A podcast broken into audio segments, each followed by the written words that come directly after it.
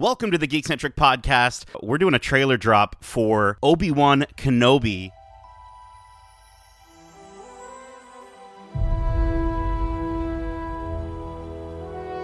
The fight is done. We lost.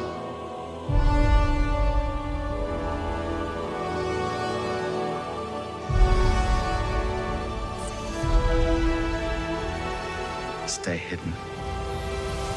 We got the teaser trailer literally minutes ago, and I don't know about you, but I'm freaking out. So let me introduce you to my. Uh, my, they were my brothers, Anakin, uh, Justin, uh, and of course uh, we've got the Grand Inquisitor himself, Kevin Hudson. Welcome to the Trailer Drop Boys. What did you think of this insane trailer? Let's just talk about it. Looks great. Definitely looks like they're bridging the gap even more between the animated and the live action, bringing in all of these different Inquisitors that, uh, as far as I know, were only really featured in animated uh, properties and and uh, uh, games. I think we saw uh, the Grand Inquisitor himself. We Yep. also saw, I believe, he's the fifth brother. There's, The there's fifth a brother, the guy with the hat, right? Mhm. yeah, and the, and the mask and the green sort Mm-hmm. of mask, like you know, we're we're delving into that portion of the Star Wars uh, timeline where we see like getting those those loose ends of those Jedi. So this is great. it's cool because this teaser for from what I just saw, and I've only watched it twice now, but it very much plays off the idea again of what we've been talking about with the Book of Boba Fett, bringing Star Wars together and bringing Star Wars fans together. As you said, we've got people from the animated series coming in. I'm sure there's going to be some references to Jedi Fallen Order. Uh, the fact of like something like um, we have a new Inquisitor, Inquisitor Reva, uh, who I believe is played by Ingram uh, Moses, I believe, or Moses Ingram is her name, and um, and I just I love it, but I also just love how how they know. Like as soon as we got on this Discord call, I was like, Kevin, they know how to get you with the music because freaking you got the Mustafar duel at the beginning of this trailer, moving into freaking Duel of the Fates. Like I was just. I was literally like heart palpitations uh, by the end of this trailer. Kevin, what did you think of uh, of this teaser trailer for Obi Wan? yeah, I mean, uh, they're just continuing. Disney just keeps hammering home this idea that the prequels, the original, and the sequel trilogies are all this one big story, and we're finding new ways to connect them all even more. And I think what's great about this is this is just another uh, instance for me where I think I'm going to get a lot of gaps filled in from things that happen in the animated show that mean I don't have to go and ever check that stuff out, right?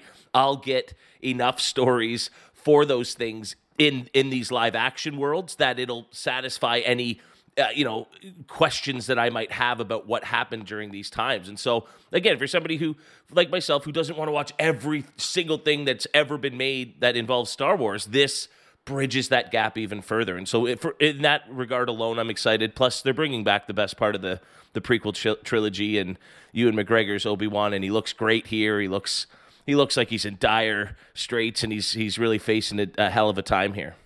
Well, I'm just I'm stoked for for this because I think I think to that to that degree though, Kevin, I think this is going to encourage people like it's it's what they're doing. They're Filonifying the universe, right? And that's what Dave Filoni is doing. And I think it will encourage people to go back and learn more about these Inquisitors. Where did they come from? Because I, I feel like with the show being called Obi Wan Kenobi, that's really where we're going to focus. We're going to get some stuff with Hayden Christensen's Darth Vader, um, and so I feel like the the mystery around the Inquisitors and this really big character of the Grand Inquisitor is going to push people to that extended lore, and I hope that they it does because I there is so much to really enjoy from it, and I think Star Wars is better enjoyed as a, as a whole uh, because of it. I think yeah. that's what they're going for with this series. But I mean, how does it affect you in any way? What part of Star Wars I watch and enjoy and want to watch? Right? I mean, that's Sure. the beauty is that it's open to anybody wanting to watch whatever they want to watch, and and this just again just this satisfies. Uh, I get to see this cool part of uh, Filoni's story that he put into the animated stuff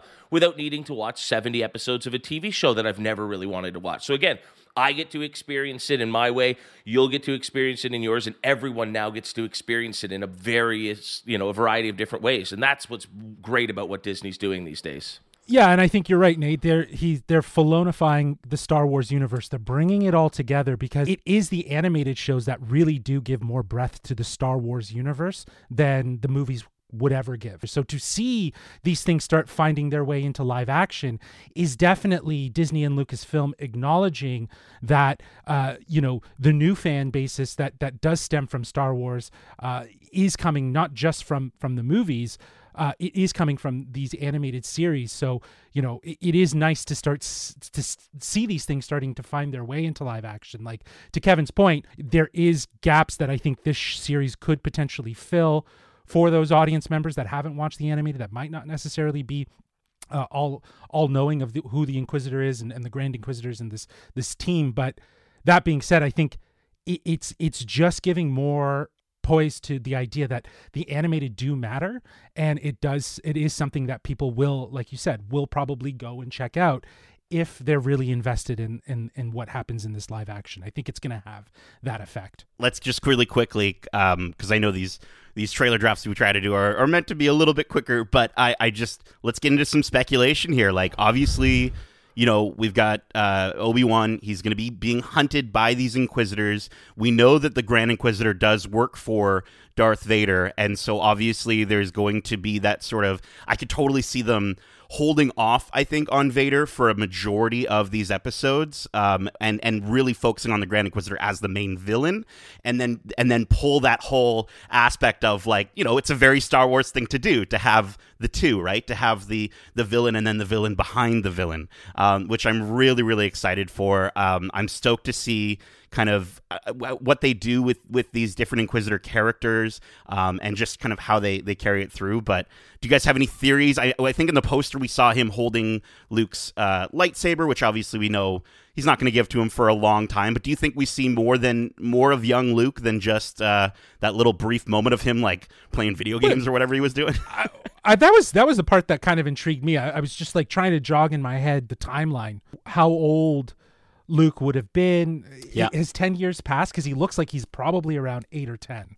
In, in, Yeah, in when we see him in that little in that little glimpse, so some time has obviously passed, but he doesn't look that much older, uh, Obi Wan, right? But it- Right. it's it's crazy how he, he just longer hair. I think he actually looks older in in at the in Revenge of the Sith than he does here, so it's it's kind of interesting. Yeah, I was really surprised by. I mean, I think he looks great. The the first uh, reveals that we got from Entertainment Weekly magazine and stuff, he looks terrific. But I am surprised they didn't try to bridge the gap a little bit more between Revenge of the Sith, Ewan McGregor, and um, New Hope, Alec Guinness. Right? There is such a disparity in the age of those characters, and we're not seeing that necessarily the progression in Ewan McGregor that I was sort of expecting. I thought he'd maybe have a few grays, that sort of thing, you know? Yeah, he he looks more like Attack of the Clones Obi Wan than he does Revenge of the Sith Obi Wan. Because even in Revenge of the Sith, he has he has the beginning of that part. There's a little bit of gray, I think, in his hair as well. Here, it's just it looks like he's grown it all out. It's all it's all going back to sort of that that aesthetic of of Attack of the Clones. He obviously looks like he's hiding though, too, right? Like he does look like he's he's in a hiding state.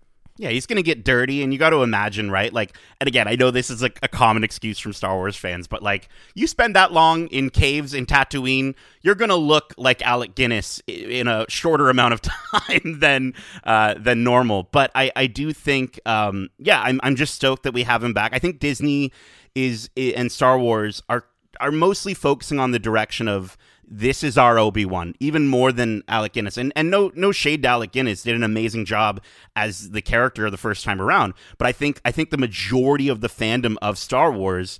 I think they do see Ewan McGregor as Obi Wan. So to to kind of paint him looking a little closer to the Obi Wan that we know, um, I think makes sense. I'm just excited. Do you guys think we're to see? I mean, we saw young Luke. Do we get to see a young Leia? Do these Inquisitors learn about her force abilities before anyone else? Is that something that we could see happening? Well, that's that's the part that I'm I'm interested in because it was it's obviously is when we find ourselves in a New Hope, there is no awareness of of Luke or Leia being the kids of Skywalker, anything about them being force sensitive. Right. I really hope they don't try to retcon that and like draw a little bit more uh, of of like oh there's there's there's a hint like Darth Vader kind of guesses that he may have kids. I, I hope they don't do something like that. I'm apprehensive about this whole how is Darth Vader and Hayden Christensen going to fit in? Is it Right. flashbacks? Are they actual scenes? Because again, in A New Hope, when we see Obi Wan and Darth Vader duel, the last time that they had seen each other f- to us as as the viewers would have been on Mustafar. Uh, so again, w- how is that all going to fit in? Are we going to see them kind of dueling each other in a meditation realm? Uh, I, I'm not sure. I do hope we do get to see Qui Gon though, because the rumors are that, that, that he did he did he did shoot something for it because he might come to him. Because at the beginning, the- Yeah. at the trailer, when Obi Wan's talking about you know the fighting's done, we've lost. I think he's talking to someone, and I'm gonna speculate right now that it's a, it's it's Qui Gon Jinn. Wow. I'd Wow, certainly that- be I'd certainly be okay with that. Uh, just touching on the Darth Vader thing because it is so ambiguous in A New Hope, right? It's I haven't felt this presence since, and he never says what that moment is, so it could. They, that can be one of their tricks that they pull, where it could have been any time. But you're right. They do Yeah. really establish that it was a very significant moment, and it has been quite a long time since they have yeah. felt each other's presence. So I do wonder what direction they're going to go there and how much we will, if we do see them together, how much we actually will um, actually see them Agreed, on yeah. screen together. and with how big Star Wars is, you know, there's going to be inevitably moments where they do have to not only retcon things, but but straight up change something. And I, I think that if they do that with this series, um, I think you know what a, a, a series like Obi Wan is a safe place to do that.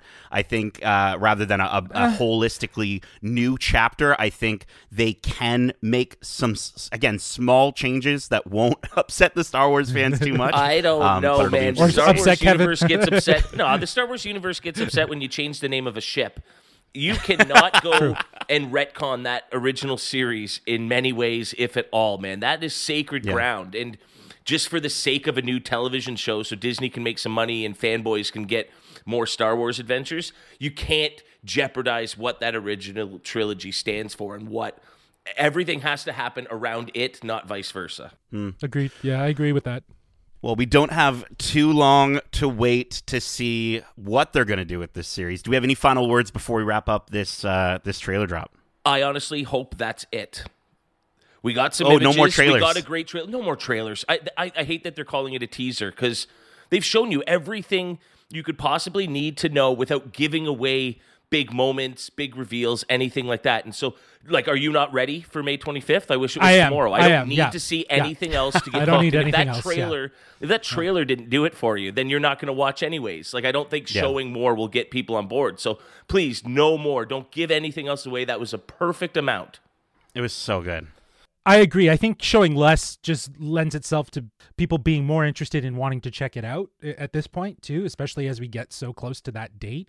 And as Kevin pointed out, Star Wars fandom is so fickle, right? Like I can understand why Disney is, is a little apprehensive at times with how they release their, their strategy around Star Wars versus Marvel. Because when they drop something from Marvel, everyone is excited and, and loves mm-hmm. it and, and is extremely passionate. If from the Star Wars canon, anything changes, like a ship name or, or anything Yeah. It's negative. It's all negative energy. So it's like, of course, Marvel's going to be the favorite child of of Disney because you know Star Wars fans are just are just toxic at times. So Well, um, I know at, at least as us three Star Wars fans, uh, we're super stoked for it. I hope May 25th comes sooner somehow. We'll have to figure out time travel. Um, but uh, that is it for this trailer drop. Uh, we hope you enjoyed it. Uh, and if you did, make sure to subscribe to us wherever you like to listen to podcasts. And if you want to write into the show with your thoughts on this trailer or any of the trailers or things or content we cover here, well, I'm gonna I'm using the force right now to reach out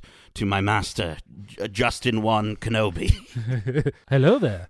Uh, they can reach us at wearegeekcentric at gmail.com. That's wearegeekcentric at gmail.com. They can also reach out to us on Twitter at geekcentricyt or on Instagram at wearegeekcentric. So definitely uh, go check out uh, those socials and reach out to us because we want to hear from you. Uh, keep in mind, we have a ton of other great episodes covering the latest in movies and TV shows, uh, including our spoiler free reviews for Fresh, Turning Red, and spoiler filled review for Matt Reeves' The Batman out right now. Uh, we are Geekcentric, and you can be too, which means you can also check us out on YouTube at youtube.com slash geekcentric. And if you want to tune in live and maybe talk to me about the, the teaser trailer for Obi-Wan or anything Star Wars, you can check me out at twitch.tv slash Nate Plays Games and follow me on Instagram at Nate Plays Games. Kevin, Justin, thank you so much for joining me for this trailer drop.